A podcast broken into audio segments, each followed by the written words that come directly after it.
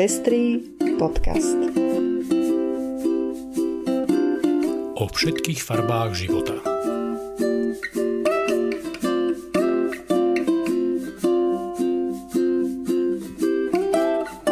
Vítame vás pri 19. vydaní Pestrých správ. Tu sú dnešné témy. Výsledky amerických volieb priniesli viacero dobrých správ pre LGBTI ľudí.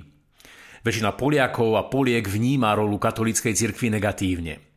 Novozélandská premiérka posilňuje etnickú rozmanitosť vlády. Súd v Nemecku rozšíril možnosti využívania predimplantačnej diagnostiky. Island otvára možnosť podstúpiť bezplatné interrupcie aj cudzinkám. Bangladeš otvoril prvú školu pre transrodových ľudí. V ruskej dedinke dali pred Putinovým kandidátom prednosť jednoduchej žene. Na festivale Jeden svet uviedli film o násilí pri pôrodoch. Ja som Ondrej Prostredník. Ja som Lucia Plaváková. Nájdete nás aj na portáli Patreon. Ďakujeme všetkým, ktorí nás už cez tento portál podporili. Ak nás chcete aj vy podporiť pri šírení osvety v oblasti ľudských práv a ochrany menšín, nájdite si náš profil na patreon.com. Srdečná vďaka a príjemné počúvanie. Výťazom napínavého súboja o post amerického prezidenta, ktorý sledoval celý svet, sa stal Joe Biden. Je to dobrá správa pre demokraciu a nádej do budúcna. Politika klamstiev, dezinformácií, podnecovania nenavisti a nerešpektovania demokratických princípov v podaní Trumpa utrpela prehru. Chcela by som veriť, že je to aj pre politikov a političky v našom regióne jasný signál, aby po tejto ceste nekráčali. Americké voľby priniesli aj ďalšie dobré správy. Viceprezidentskej funkcie sa prvýkrát v histórii USA ujme žena. A to dokonca žena zmiešaných jamajsko-indických koreňov. Post štátnej senátorky prvýkrát zaujme transrodová žena Sarah McBrideová, o ktorej sme už v pestrých správach hovorili. Americké voľby však priniesli aj ďalšie prvenstvá v rámci LGBT komunity. Eric Morrison ako prvý gej otvorene hlásiaci sa k svojej identite bol zvolený do zastupiteľstva štátu Delaware. Jill Rose Queen ako prvá transrodová osoba zvolená v štáte Illinois. Todd Gloria sa stal prvým gejom inej farby pleti zvolený starostom v San Diego. Alex Lee ako prvý bisexuál otvorene sa hlásiaci k svojej identite zvolený do zastupiteľstva v Kalifornii. Christy Hostich ako prvá bisexuálna starostka v Spojených štátoch amerických a mnohí ďalší. Okrem personálnych úspechov, ktoré prispejú k diverzite zastupiteľských funkcií, sa v rámci volebného dňa odohrali dve ďalšie dôležité udalosti. Tou prvou je prelomenie 18-ročného zákazu manželstiev pre páry rovnakého pohľavia v Nevade. Na volebnom lístku si voliči a voličky našli otázku, či podporujú novelu Nevadskej ústavy, ktorá definuje manželstvo párov bez ohľadu na pohlavie. Prospech manželstva pre všetkých hlasovalo okolo dvoch tretín obyvateľstva Nevady. Hoci si nemyslím, že je správne, keď sú ľudské práva predmetom ľudového hlasovania, keďže tieto majú byť garantované bez ohľadu na verejnú mienku, teší ma, že výrazná väčšina ľudí žijúcich v Nevade sa vyjadrila v prospech rovnosti. Tou druhou významnou udalosťou volebného dňa je odhlasovanie legalizácie rekreačného užívania marihuany v piatich štátoch USA, konkrétne Oregon, Mississippi, Južná Dakota, New Jersey, Montana. Pričom Oregon dokonca dekriminalizoval družbu malého množstva všetkých drog. Zaujímavosťou je, že dekriminalizácia získala podporu aj v štátoch, ktoré volili za prezidenta Donalda Trumpa, konkrétne Mississippi, Južná Dakota a Montana, ktoré sú typickými republikánskymi štátmi. Podpora dekriminalizácie drog má tak zjavne podporu naprieč politickým spektrom. Gratulujem Spojeným štátom americkým a verím, že tieto zlomové voľby budú aj konečnou stopkou pre rasizmus v USA a prispejú k podpore tolerantnej, inkluzívnej a rozmanitej spoločnosti. Držíme palce. Takmer dve tretiny Poliek a Poliakov si myslia, že katolická cirkev zohráva negatívnu úlohu v spoločenskom živote. Vyplýva to z prieskumu, ktorý v stredu minulý týždeň zverejnila agentúra United Surveys. 37% respondentov pripísalo cirkvi rozhodne negatívnu rolu vo verejnom živote. 28% si myslí, že úloha cirkvi je skôr negatívna. Prieskum si objednal denník Gazeta Pravna a rádio RMF. Iba 27,4% respondentov povedalo, že církev má pre verejnosť pozitívnu úlohu. Zaujímavé je, že zo vzorky tých, ktorí pravidelne chodia do kostola, len 48% vníma úlohu cirkvi ako pozitívnu. 50% pravidelných návštevníkov kostola si tiež myslí, že církev zohráva negatívnu rolu spoločnosti. Ku katolickej cirkvi v Poľsku sa hlási 90% obyvateľov. Podľa údajov z roku 2018 len 38% z nich chodí do kostola každú nedeľu. Klesajúcu dôveru verejnosti v spoločenské postavenie katolíckej cirkvi pripisujú experti takým javom, ako je zasahovanie cirkevných predstaviteľov do politických rozhodnutí, ich elitársky životný štýl a tiež rastúci počet vyšetrovaní sexuálneho zneužívania detí kňazmi. Súčasné protesty proti ďalšiemu sprísneniu interrupčného zákona, ku ktorému došlo aj v dôsledku tlaku katolíckej cirkvi, tiež výrazne prispeli k negatívnemu vnívaniu roli cirkvy vo verejnosti. Podľa aktuálneho prieskumu dve tretiny Poliakov a Poliek podporujú prebiehajúce masívne protesty verejnosti proti obmedzeniu prístupu k legálnym a bezpečným interrupciám. Zber údajov pre prieskum prebehol 31. októbra na vzorke tisíc ekonomicky aktívnych obyvateľov Polska. Novozelandská premiérka Jacinda Ardern oznámila parlamentu zloženie svojej vlády. Ministerkou zahraničných vecí sa stala Nanaja Mahuta, prvá zástupkynia domorodého obyvateľstva na tomto poste. Mahuta je jednou z piatich maorských členov a členiek vlády. Novozelandská vláda tak odráža aj diverzitu novozvoleného novozelandského parlamentu, v ktorom viac ako polovicu tvoria ženy a okolo 10% je otvorenie inej sexuálnej orientácie či rodovej identity. Profesor Paul Spoonley z Univerzity v Messi verí, že novozelandský parlament je najrozmanitejší v jeho histórii, čo sa týka rodu, etnického a domorodého zastúpenia. Čo sme videli je odchod mnohých starších bielých poslancov, vrátane tých, ktorí boli v parlamente viac ako 30 rokov, uviedol. Kedy je možné vykonávať diagnostiku embryí a triediť ich tak, aby sa predišlo narodeniu plodu s nevyliečiteľnou dedičnou chorobou? To je otázka, o ktorej nedávno rozhodol nemecký správny súd a svojim rozhodnutím posunul hranice doteraz v Nemecku povolených diagnostických zásahov. Predimplantačná diagnostika bola totiž v Nemecku doteraz v zásade zakázaná. Manželské páry ju mohli využiť len v prípadoch, keď hrozilo vysoké riziko závažného dedičného ochorenia. V takých prípadoch bolo legálne vykonať oplodnenie viacerých vajíčok ženy mimo jej tela v skúmavke. Po 4 alebo 5 dňoch sa potom embriá vyšetrujú a zistuje sa, na ktoré z nich sa preniesla dedičná choroba, ktorá sa v rodine vyskytuje. Do maternice sa potom implantujú len tie embriá, ktoré nemajú známky dedičného ochorenia. Etickým a právnym problémom pri tomto postupe je to, že aj embriá, ktoré sa z dôvodu tohto triedenia neimplantujú, stoja pod právnou ochranou a nemožno s nimi svojvoľne nakladať.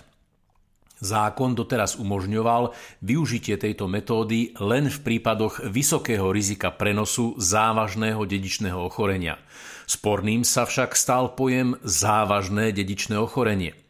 Súd tak musel rozhodovať o prípade, v ktorom chcel manželský pár z Bavorska vylúčiť prenos neliečiteľného svalového ochorenia manžela na budúce dieťa.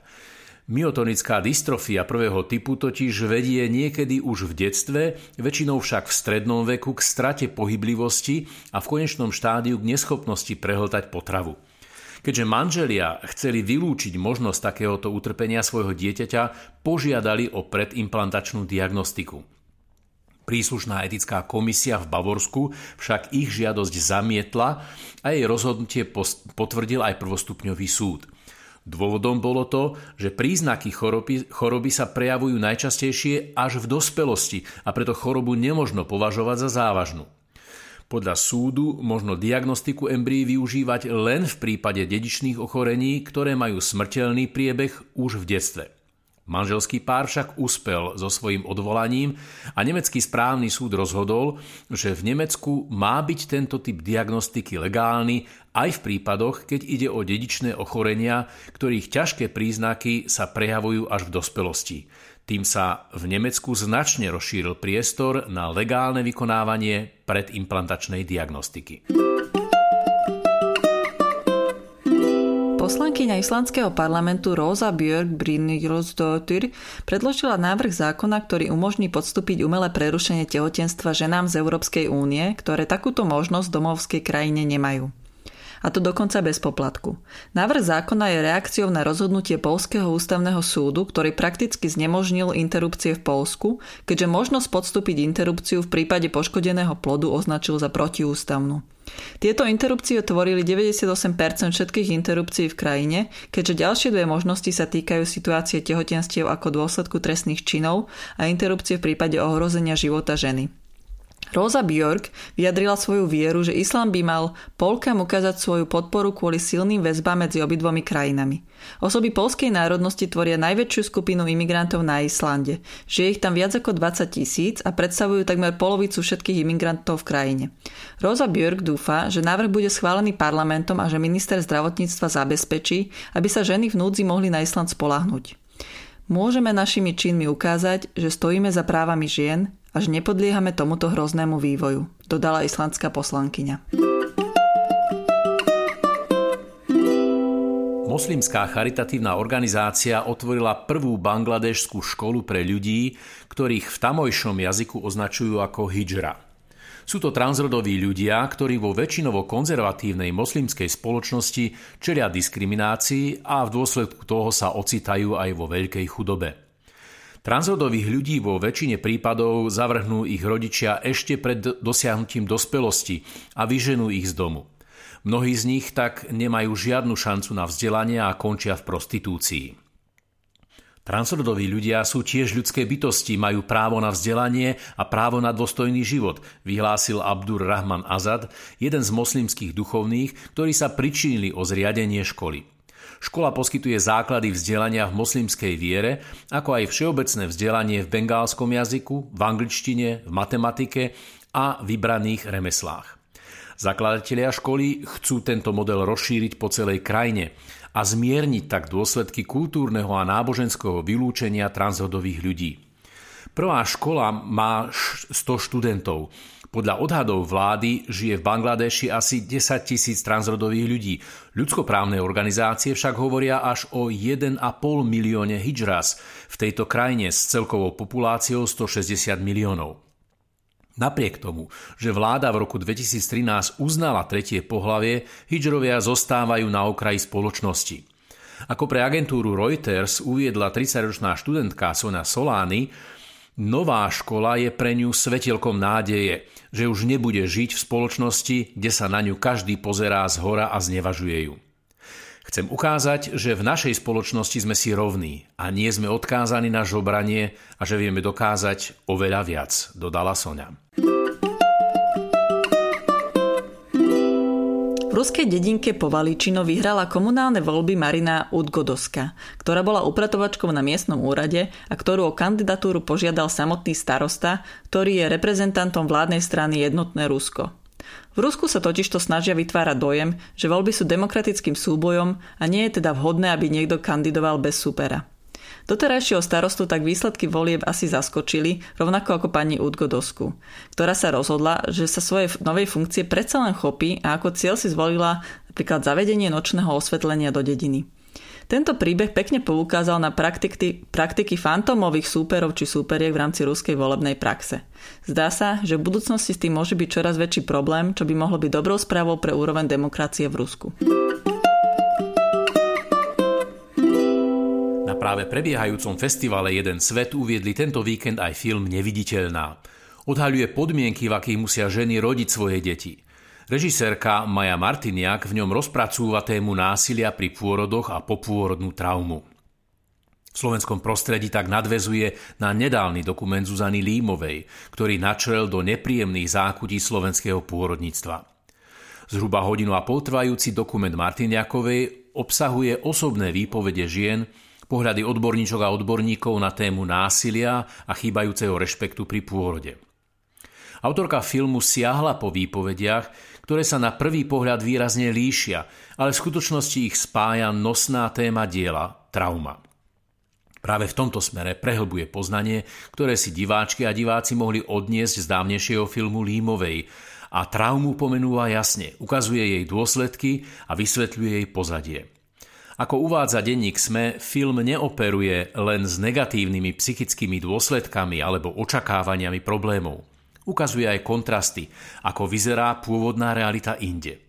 Je to napríklad pohľad na pôrodnicu v Dánsku, kde žena leží vo vani v samostatnej miestnosti a predýcháva bolesti. Za ruku ju drží jej partner, na druhej strane vane kľačí pôrodná asistentka, masíruje jej kríže a ukazuje, ako si vybrať vhodnú polohu, aby si uvoľnila svaly. Režisérka Martiniaková v rozhovore pre sme priznala, že hoci niektorí zdravotníci pred kamerou nechceli byť tí, ktorí súhlasia s nevhodnými praktikami, aj naďalej robili všetko to, proti čomu bojujú ľudskoprávne organizácie a na čo upozorňujú aj medicínske odporúčania založené na vedeckých dôkazoch.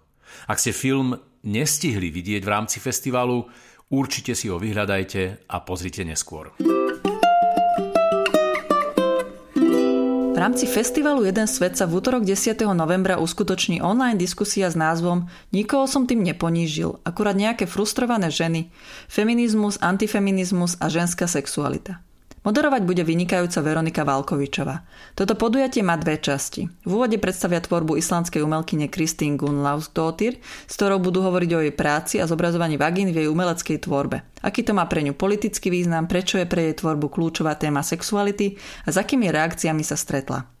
Nasledovať bude debata s Luciou Jarkovskou a Adrianou Mesochoritisovou o náraste neokonzervativizmu na Slovensku i v strednej Európe. Debata sa zameria na obmedzovanie reprodukčných práv a na súčasnú antisex a konzervatívnu politickú agendu, ktorej vplyv sa môže prejavovať ešte dekády na našich životoch v oblasti reprodukčných i sexuálnych práv.